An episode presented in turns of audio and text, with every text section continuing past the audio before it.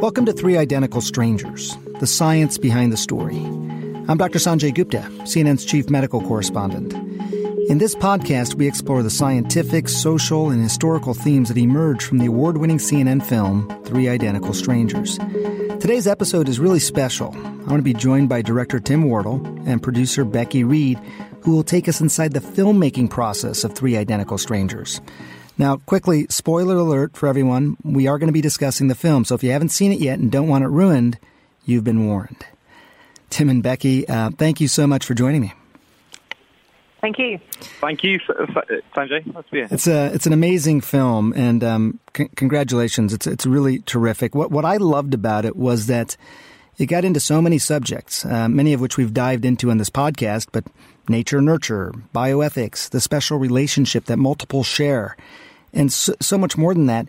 Uh, if you had to distill it down, Tim, to just a couple of sentences, how do you describe it? I see this film as a as a family drama about these these three brothers separated at birth and reunited at the age of 19 that um, allows you to explore these much bigger themes of, of nature versus nurture, free will, destiny, family, um, it's kind of all of those things, and I, I, I always wanted to keep it open, you know, to to encompass as much thematic material as possible rather than try and narrow it down. So I see it as uh, uh about all those things and more. You said, I think, somewhere that uh, when you heard the story, it was the single best documentary story idea you'd come across. What was it when, when you heard the uh, the original story? What really struck you? I, I, I think that the fact that the story works on a, on a, on a kind of instant human level, it's a great human interest story. It's quite tabloid even, um, but that it allows you to explore these much bigger themes and that it, it has layers, you know, and that's what you're looking um, for as a, as a director. I think something with with depth that isn't just surface. And you know, there are a lot of great stories out there that are just that. They're just great stories, but they don't kind of go anywhere or allow you right. to explore anything beyond the surface. So this this this has those levels, and um, that that makes it a standout in, in, in documentary world for me. I want to I want to bring you in a second, Becky, and, and, ask you about the how complicated this was. But I just have to ask you, Tim, uh, because I really um, I was struck by sort of midpoint through the movie. It, it, there was such a shift, right? We suddenly see some of we reveal some of what was really going on here in terms of the fact that they were actually separated these these brothers. There's almost it goes from being really inspiring a, a reunification story to uh, something darker. Um, did, did you sort of plan that? Was did that just become apparent as you were making the film? How did you navigate that? I, I think I always knew that there was going to be quite a tonal shift in the film. Um, you know, as you say, it starts off very joyous, um, this family reunion, and takes a dark turn into more of a kind of almost like an identity thriller or, or something like that. And that was that was conscious. I mean, the one the one big decision I made at the start of making the film was to to see everything from the brothers' perspective. So mm. most of the information in the film is revealed to the audience at the same time it was revealed to the brothers. So we're really in the, their shoes. So the idea is that when these twists and turns and additional information are kind of brought in, we're seeing them pretty much at the same time the brothers were experiencing them. So we're, we're kind of hopefully empathizing with them even more. Yeah, it was it was just really well done. Again, as a viewer, you know that sort of past tense, present tense, and then that interweaving of those tenses and that that time period, I thought was really just really well done. Uh, Becky, I mean, how much did you know about this story in terms of where it was going to go when you started? I'd say we knew about two thirds of this. I mean, the brothers' story um, was sort of documented by Larry Wright in some form in his piece, and um, you know we certainly did a huge amount of research into their story early on. But in regards to the study and, and getting access to that, we that was a huge unknown for us. You know, we had many conversations at the beginning about even whether to, you know, whether we would get access and how long that would take. Um, we didn't know, I guess, sort of some of the ins and outs of the brothers, the family story, I guess, and the kind of the sensitivities around some mm. of the restaurants and the boys' relationship and Eddie and his family. Um, so yeah, two thirds of it really, and we sort of were very kind of careful about scripting almost, you know, exactly mm-hmm. what we wanted to go out and shoot.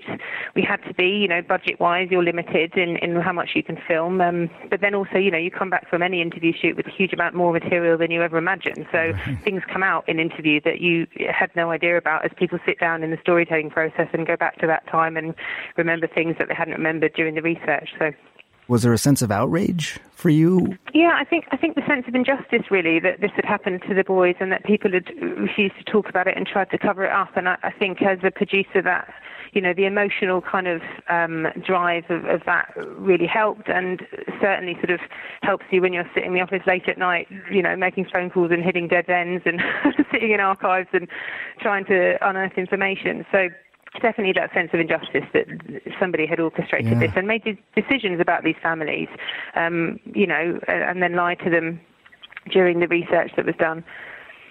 Yeah, really, it really came across. I, I, I, you know, I think family dynamics, doing films that involve significant family dynamics, are always can always be complicated. Um, sometimes you don't know what you're getting yourself into.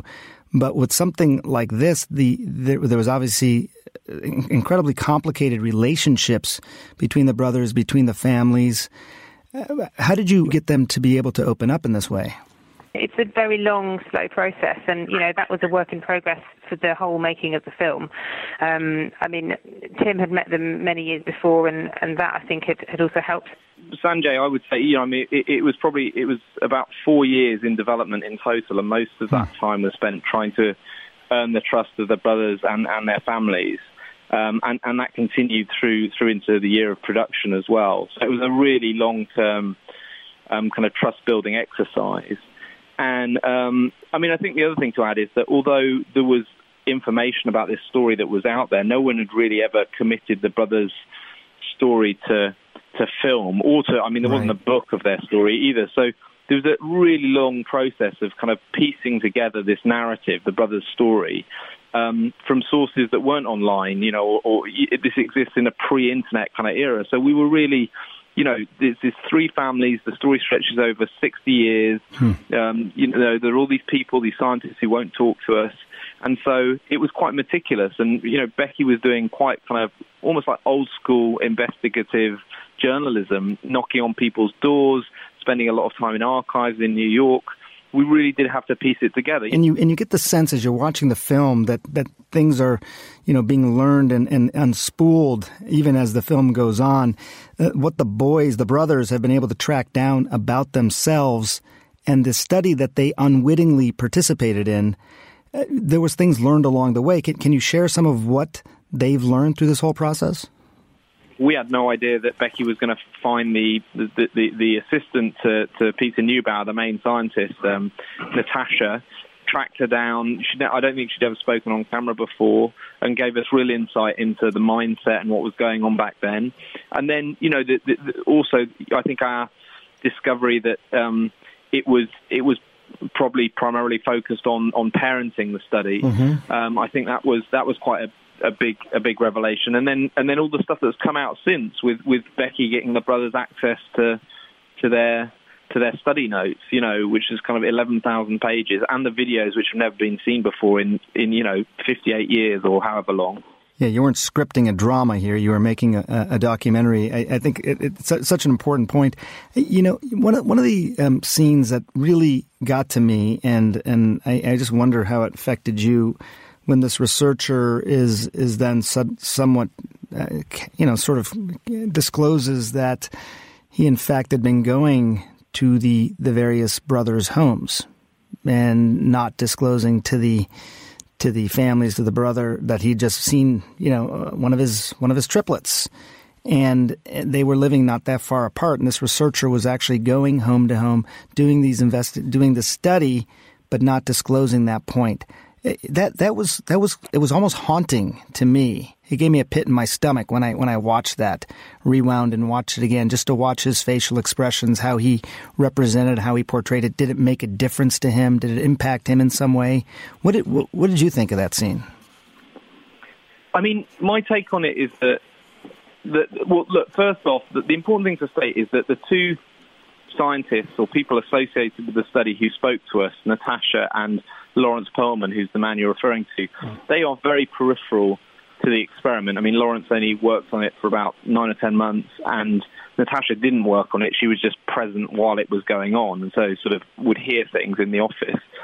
And so, you know, on one hand, on one, on one level, I'm, I'm really grateful to them because without them kind of stepping forward and talking about this this experiment, which has been shrouded in secrecy for years and years, we really wouldn't have um, half the information we, we have now about it. So, um, you know, I'm, I'm very grateful to them. In terms of how he came across, um, I I think there is a there is a sort of awkwardness um, with a lot of the people because they know that this is a, a bit of an embarrassing um, experiment, and it's, it's something that's there's a lot of shame um, associated with it, and so I think people are quite awkward talking about it. Yeah, I mean, he was um, he was an interesting man. I mean, he it, it's worth mentioning that he had been trying to get access with another twin researcher who's who's a sort of twin academic. He, had previously requested access to the study, and I think is fascinated by it from a kind of you know just from an academic perspective that he feels it has some value to the scientific community and, and really is interested interested in in what the results might be of, of this. So he sort of has a very kind of, I guess, clinical mm-hmm. view of this, as did many of the other researchers and people who were involved in it. You know, I spoke to people who worked at the adoption agency who said that the psychiatrist there was also very clinical and kind of quite cold in some ways. Um, so uh, I think he does express some, you know, he does sort of say, is, is he morally compromised by it? And he, he feels he he agreed on camera that he he felt he was in mm-hmm. some way. Um, but as I said, I think they felt it really has some value to the scientific community and, and can really only see it in those terms. I think that you know th- this particular point. I think is um, you know as I've talked to my friends, especially in the neuroscience world, it came up again and again. Not necessarily about about him or that that particular scene, but just is there a point where ends ever justify the means when it comes to clinical study? I mean, if if if it is morally compromised, um, as you say, Becky, in any way, does it make it morally compromised in every way? Can you can you is, does this study have value? Do you think? And, I, and that's just your opinion, but what do you think, Becky? I certainly think that David, um, one of the brothers, felt that they should have access to it to find out for their own families mm-hmm. what, what this might reveal about their backgrounds and their genetics and whether that has a benefit to them personally, whether it should be released to the wider community. Uh, I mean, I've read a lot of this and it, it contains a lot of very personal information about their families, and I don't think necessarily that it, it, I don't think I would want that for my for my own family. You know, having read it, but um, as I said, I think David and you know, certain to certainly Saint Robert have a different feeling about that. Um, whether you should use research that has been gained in an unethical way is a you know is a bigger question for everybody. The, the historical context is important. You know, I think um, that period in the 50s and 60s, kind of like the the wild west of psychology. And I, you know, I studied psychology at university, and uh, you know, there are these experiments like Milgram's obedience experiment, and later in '71 Stanford Prison experiment, which by today's standards would be considered completely unethical. So I do think that we have to cut the researchers some slack. Um, it, it, you know, because of the historical context. On the other hand, we know that they approached other adoption agencies for children to take part in this study and were told, no, this is completely unethical. You can't can't split identical siblings up, and this is you know right at the start of it. So I don't know. I, I, I sort of I change my mind about this all the time it's easy for us to say that as sort of filmmakers from the outside, you know, but obviously I think Robert and David and their families' experience is, is really very clear in that they feel this was um, you know, damaging and unethical and, you know, really very misinformed and that the, the lies that then went on after it to cover it right. up m- make it even worse. You know, Tim and I have a, a, different perspective. You know, it didn't happen to us. How we would feel if it was us is, is potentially very different. Yeah, no, no, no question. I, I can't imagine. You know, you, it's very hard to put yourself in that position, even to imagine it. But you, you know, the, the, the remarkable part of the the film, as you as you point out, the beginning of the film, these these brothers find each other by chance. I mean, it, it does seem miraculous in a way. But now I hear there have been other sets of twins, also secretly separated at birth by Louise Wise, who have now been found as a result of seeing your film. Um, that's that's that's pretty extraordinary. Did Tim? Did you did you uh, anticipate or think about that happening?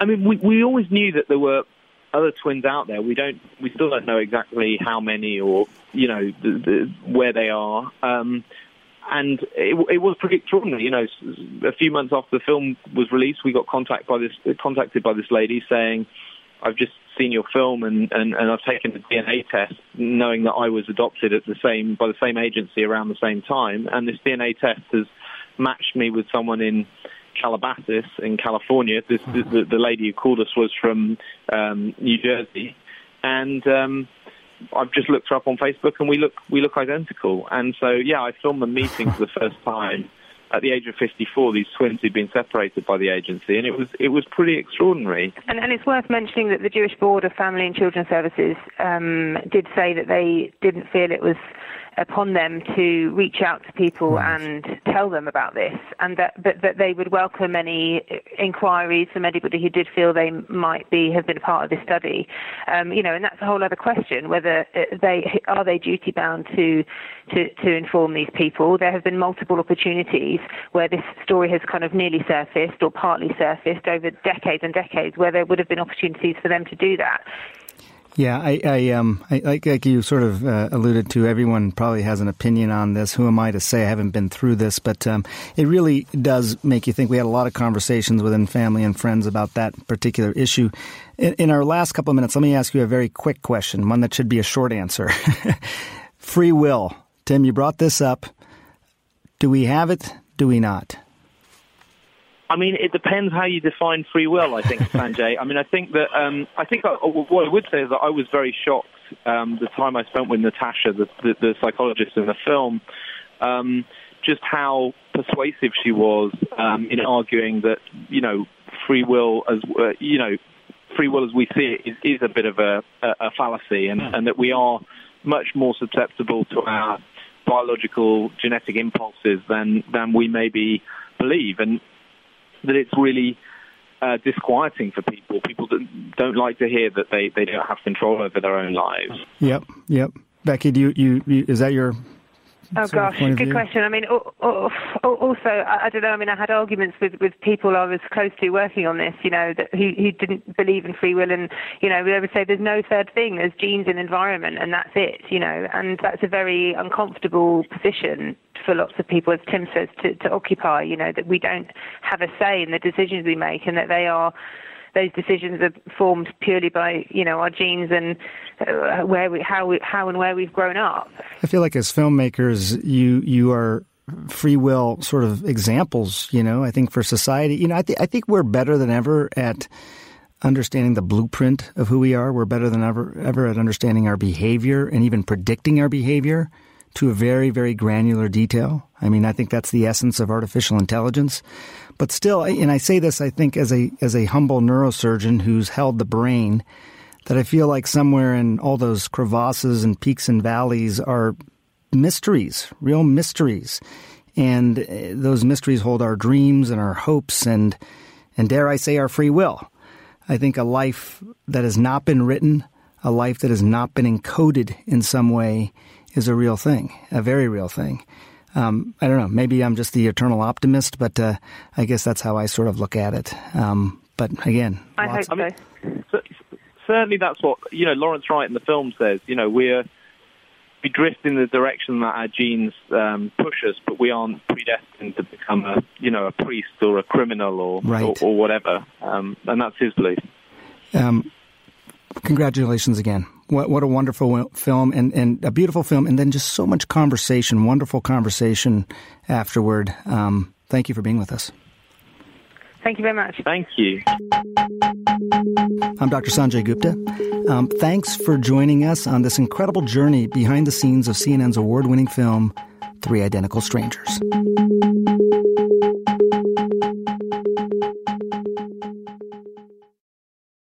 Quality sleep is essential, and that's why the Sleep Number Smart Bed is designed for your ever evolving sleep needs. So you can choose what's right for you whenever you like. Need a bed that's firmer or softer on either side? Helps you sleep at a comfortable temperature, quiets their snores. Sleep Number does that. Sleep better together. JD Power ranks Sleep Number number 1 in customer satisfaction with mattresses purchased in-store. And now, save 50% on Sleep Number limited edition smart beds for a limited time. For JD Power 2023 award information, visit jdpower.com/awards. Only at Sleep Number stores or sleepnumber.com.